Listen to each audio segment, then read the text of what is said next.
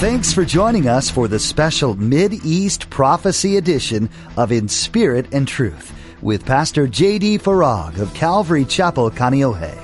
Pastor J.D. shares the Mid-East Prophecy update from an Arab perspective as he connects the dots of current events geopolitically with last days prophecies biblically. It is our belief that the next event on God's prophetic clock is the rapture of the Church of Jesus Christ.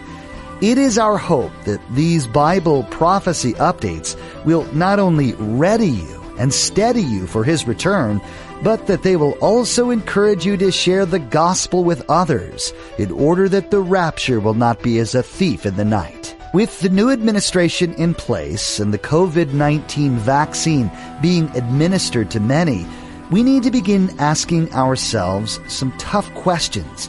As Pastor JD shares today, you'll learn some of the